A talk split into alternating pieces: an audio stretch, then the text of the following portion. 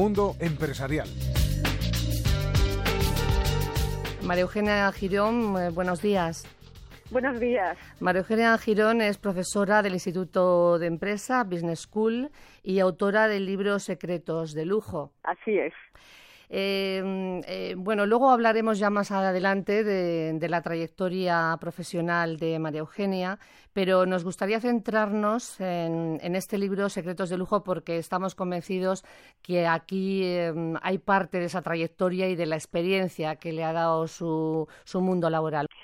Sí, eh, yo llevo dedicada a la industria de productos de consumo de alta gama o a lo que se llama también a veces la industria de productos de lujo, pues casi casi 20 años. Y además en las empresas líderes españolas, primero en Loewe, después en Carrera y Carrera y hoy como eh, asesora y también como, como profesora en el Instituto de Empresa. Lo que recoge el libro de secretos de lujo es, es eh, a la vez explica el modelo de negocio de este sector empresarial, que es un sector empresarial grande, 170 mil millones de euros, es el tamaño de la industria a nivel mundial. Además, es un sector que crece, en el año 2010 ha crecido un 10% y el motor de este crecimiento están siendo los mercados asiáticos y en particular China. Y además es, es un sector empresarial muy próspero. Las valoraciones que alcanzan en las bolsas de valores las empresas de lujo cotizadas son los más altos con diferencia comparados con otras empresas o con otros sectores. Y luego, además, es una industria que podríamos describir como fascinante, porque es eh, la industria que anticipa nuestros sueños. María Eugenia, acabas de hacer un comentario que me ha, me ha, llamado mucho la atención porque ahora que estamos hablando continuamente de crisis, el hablar de un sector que está mm, cada vez tirando más al alza, pues eh, llama mucho la atención. También es verdad que estamos comentando que, que los que reclaman sobre todo ese sector son países asiáticos, países que ahora están muy bien situados económicamente. Pero ¿cómo, cómo, cómo se combinan esas épocas de crisis con, con ese sector de lujo que va al alza y que está en plena pujanza? Es interesante porque este es un sector industrial que nunca ha tenido de crecimiento, excepto en el año 2000. Ha crecido siempre desde sus inicios. Bueno, los inicios son pequeñas empresas familiares y artesanales. Realmente es en los años 70 y 80, la década de los 70 y 80, cuando se transforma en un sector industrial con la aparición del mercado japonés como un consumidor importante que aporta volumen a esta industria. Después, en los años 90, se produjo el fenómeno, lo que se llamó la democratización del lujo. A principios del siglo XXI han sido los mercados que hemos llamado emergentes, que ya no lo son, eh, Rusia, Golfo Pérsico, Brasil, también los países asiáticos. Y hoy claramente el motor de este crecimiento es el mercado chino. China ha crecido en los últimos años entre el 20 y el 30% anualmente como consumidor de productos de lujo. Las expectativas es que lo siga haciendo de aquí a los próximos tres años. Y luego otro fenómeno que es interesante, en la medida que cada vez hay más turismo chino y ya hay 100 millones de chinos que viajan como turistas cada año, estos turistas también consumen fuera.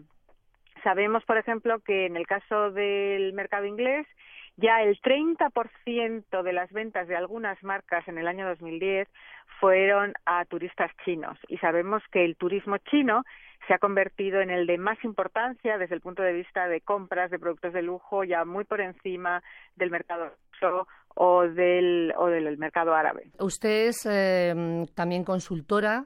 Dentro de estos productos de lujo, ¿en qué productos hay una mayor demanda? Bueno, lo que hemos visto en estos últimos años, si tomamos en, como referencia este tamaño de mercado, 170.000 millones de euros, que integra lo que se llama la moda, el prêt-à-porter, los accesorios, que son fundamentalmente los zapatos y los bolsos, después la joyería y la relojería y los perfumes y la cosmética. Eh, la categoría de producto que más ha crecido han sido los accesorios, en particular los bolsos y los zapatos. Los zapatos es una categoría que crece enormemente. Algunos eh, estudiosos dicen que bueno es el crecimiento de los accesorios va acompañado va acompañando al crecimiento de, de lo que se llama el fast fashion no de forma que mm. las mujeres personalizan su forma de vestir pues eh, con los accesorios y no renuncian y a lo largo de esta crisis no han renunciado a tener zapatos y zapatos de, de alta gama.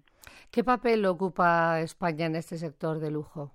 España es un mercado pequeño en cuanto al consumo de españoles. Es un mercado que tiene, en el que adquiere importancia el impacto del turismo.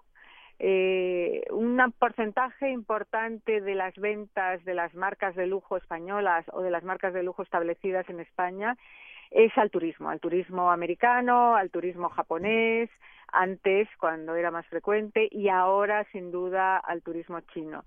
Existen eh, marcas españolas que han conquistado los mercados internacionales, marcas de lujo, porque las marcas de lujo siempre son internacionales y ahí podemos recordar Loewe, Carrera y Carrera, Natura Vissé, la marca de cosmética que está, que tiene una eh, fantástica presencia internacional. Y hoy, ahora, este crecimiento precisamente del mercado asiático es una gran oportunidad también para las marcas españoles, españolas, porque hay un mercado que crece y, y, es una oportunidad para pues para afianzarse ahí y acompañar este crecimiento. Pues eh, esperamos que con esa internacionalización que todos esperamos eh, haya grandes posibilidades para, nuestros, para nuestro mercado. María Eugenia Girón, profesora del Instituto de Empleo Business School, autora, como decía, del libro Secretos de Lujo, que le recomendamos. Eh, nos despedimos de usted hasta otro momento. Muchas gracias por atender la llamada de Radio Nacional. Muchas gracias. Desde el Mundo Empresarial, un saludo de Yolanda Fernández Álvarez.